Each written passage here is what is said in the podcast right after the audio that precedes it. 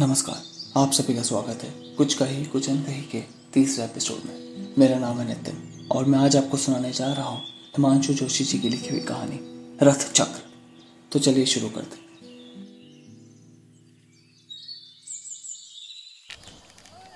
रथ चक्र।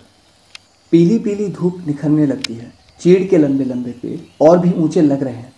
बर्फ़ से ढकी पहाड़ों की चोटियाँ पिघलते सोने की तरह चमक रही है। धुंध के उस पार मैं कुछ खोज रहा हूँ, पर स्पष्ट कुछ दिखता नहीं। आज वर्षों बाद मैं फिर यहाँ आया, अपने घर। यहाँ के कोने कोने में बचपन की कितनी खट्टी मीठी यादें बिखरी पड़ी हैं। पिताजी का स्वर्गवास हुआ, तब हम छोटे थे। माँ का बिलक बिलक कर रोना, दीदी के कभी न थमने वाले आँसू, बाबा का कोरा कागज़ सा सफ़ेद चेहरा। आज भी अनायास याद आते हैं तो अजीब सिरहन सी होती है, और मैं काँप उठता हूँ। मैं तब कनू के बराबर था। देहरी के पास माँ सिर झुकाए बैठी थी बाबा पत्थर की तरह गुमसुम हो गए थे। एक भी शब्द बोल ना पा रहे थे। दीदी मुझे गोद में उठाए, चुपचाप रो रही थी। बस रोए जा रही थी। पिताजी की आकार मृत्यु ने बाबा को और बूढ़ा बना दिया था। हाथ पाँव अब अधिक चल ना पाते। स्मृति भी अब किसी सीमा तक साथ छोड़ रही थी। बातें करते करते बहक उठते। बार बार कोई बात बताने पर भी जल्दी भूल जाते। दुकान का जितना उधार जिनके पास था, उन सबने ठेंगा दिखा दिया था। सगे संबंधियों ने सहायता करना तो अलग रहा। पिताजी की आकस्मिक मौत का पूरा पूरा लाभ उठा लिया था। दोबारा अपनी रकम वसूल करने से भी वे चूके ना थे। किसी पड़ोसी दुकानदार ने ग्राहक तोड़ लिए थे।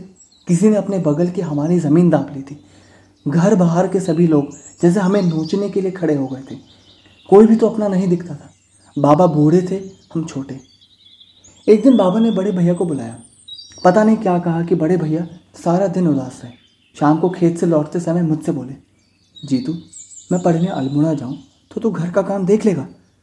मेरी समझ में बात आई नहीं। भैया, पढ़ने जाएँ, ये ठीक है, लेकिन घर में मुझे क्या देखना है? और कैसे? तू सारा दिन इधर उधर दोस्तों के साथ घूमता रहता है। देखना बाबा बूढ़े हो गए इतना बड़ा कारोबार है, उनसे दुकान में अधिक काम नहीं हो पाता। मुनीम रखते हैं, लेकिन वो भी लूट खसोट में कसर नहीं छोड़ता। तू स्कूल से लौटकर सीधा घर आया करना किसी काम में मदद कर देना। इसी से बाबा का बड़ा सहारा मिल जाएगा। बड़े भैया का स्वर भीग आया था। वे उसी भाव में आगे बोले, ऐसा कोई भी तो नहीं है जिसकी हम सहायता ले सकें। पिताजी हमें खूब पढ़ाना लिखाना चाहते थे ना? बाबा कहते हैं कि मैं आगे पढ़ूं। पिताजी जिस तरह सारे काम चलाना चाहते थे, वैसे ही सब चले।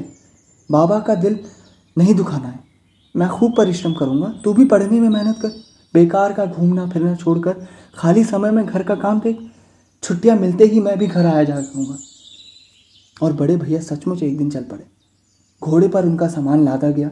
पुल पार तक बाबा लाठी टेकते टेकते उन्हें पहुँचाने गए। बड़े भैया से पता नहीं क्या क्या बातें कर रहे थे। बड़े भैया, उम्र में मुझसे केवल तीन साल बड़े थे, लेकिन लगता था पिताजी की अकाल मृत्यु ने उन्हें बहुत कुछ सिखा दिया था। फिर काम में डूब गए थे बाबा।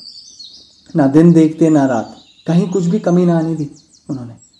जिस तरह मेहमान पहले आते थे, उसी तरह फिर आने लगे।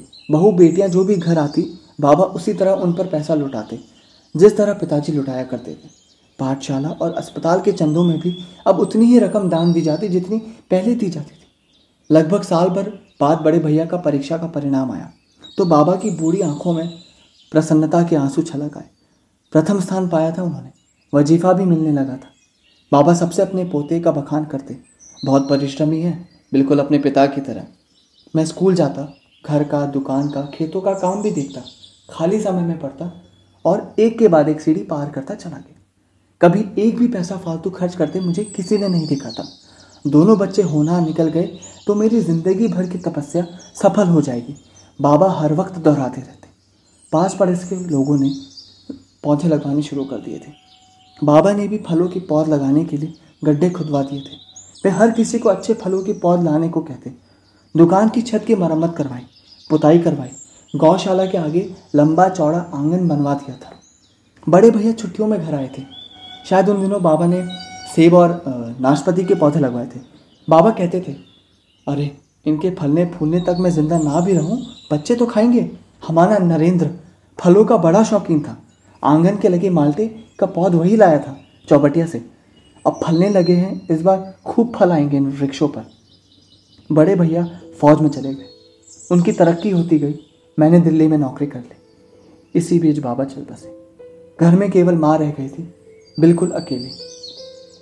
पिछली बार घर जाने पर मैंने बाबा की धूल लगी फ़ोटो को साफ़ करके देवताओं के पास रख दिया था। तुम अकेले क्यों रहती हो माँ? मैंने माँ से पूछा था। माँ बोली तो कहाँ जाऊँ? तपन का कोई भरोसा नहीं। आज यहाँ तो कल वहाँ। तू शादी करता नहीं। मुझे तो ये डांडे पहाड़ी अच्छे लगते हैं रे। ज़िंदगी के कुछ दिन तो और रह गए हैं। वे भी यहीं बीत जाए, बस इतनी ही इच्छा है। माँ, तुम अपनी पसंद की बहू ढूंढ लो जो तुम्हें खूब सेवा कर सके। अगली बार घर आऊँगा तो तुम्हें निराश नहीं करूँगा। भैया तो कभी भी छुट्टी मिल जाएगी। कुछ दिन पूरा परिवार एक साथ रह पाएगा। बड़े भैया ने फौज में ही काम कर रहे। अपने किसी बड़े अफसर की लड़की से शादी कर ली थी। भाभी केरल की थी। पहाड़ों की ज़िंदगी क्या होती है, उन्हें पता न था। एक बार अम्मा उनके साथ कुछ महीने बिताने के लिए गई, लेकिन थोड़े ही दिनों में लौट आई। वहाँ की ज़िंदगी उन्हें रास नहीं आई। मेरे दिल्ली लौटने के कुछ महीने बाद माँ की ओर से पत्र मिला था। तेरे लिए चाँद सी बहू ढूंढ ली है। तपन को लिख दिया है, वो भी आएगा। चैत में शादी होगी। चैत से पहले ही देश की स्थिति बिगड़ने लगी थी। पाकिस्तान में युद्ध शुरू हो गया था। भैया, उन दिनों बांग्लादेश के मोर्चे पर थे, जयसूर की तरफ़ गए। युद्ध पर जाने से पहले भैया मिलने आए थे। एक दिन मेरे साथ रहे, सारी रात वे सो नहीं सके। घर की, बाहर की, पता नहीं कहाँ कहाँ की बातें करते रहे। मेरे लिए कुछ कपड़े खरीद गए, अपने हाथ की बहुमूल्य घड़ी उतार कर मुझे दे गए। भाभी और बच्चों से जानबूझकर नहीं मिलती। बोले, इससे दिल कमज़ोर हो जाता है, जो होगा देखा जाएगा। रेलवे स्टेशन तक मैं छोड़ने गया। तो भैया देर तक मेरा हाथ थामे रहे। जीतू, तू बहुत कमज़ोर है। अपनी सेहत का ध्यान रखा कर लौटने पर। अब की बार खूब लंबी छुट्टी लेंगे। एक दो महीने आराम से घर पर बिताएँगे। बंगला नुमा नया मकान बनवाएँगे। जब ट्रेन चलने लगी तो मैंने देखा भैया के चेहरे पर एक अजीब सा भाव था।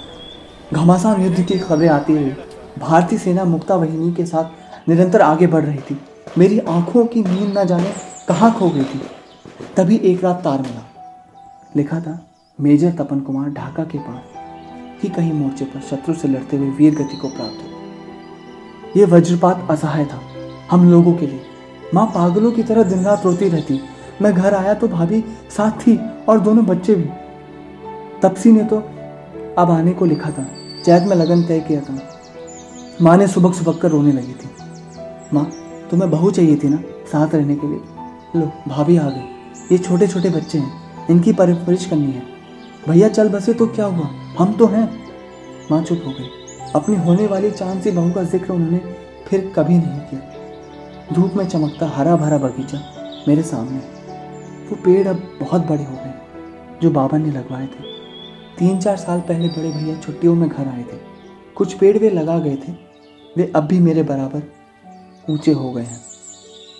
दूर कुछ गड्ढे और चमक रहे हैं, जो अम्मा ने इन जाड़ों में खुदवाए थे। अब उनमें पौधे मुझे रोपने हैं।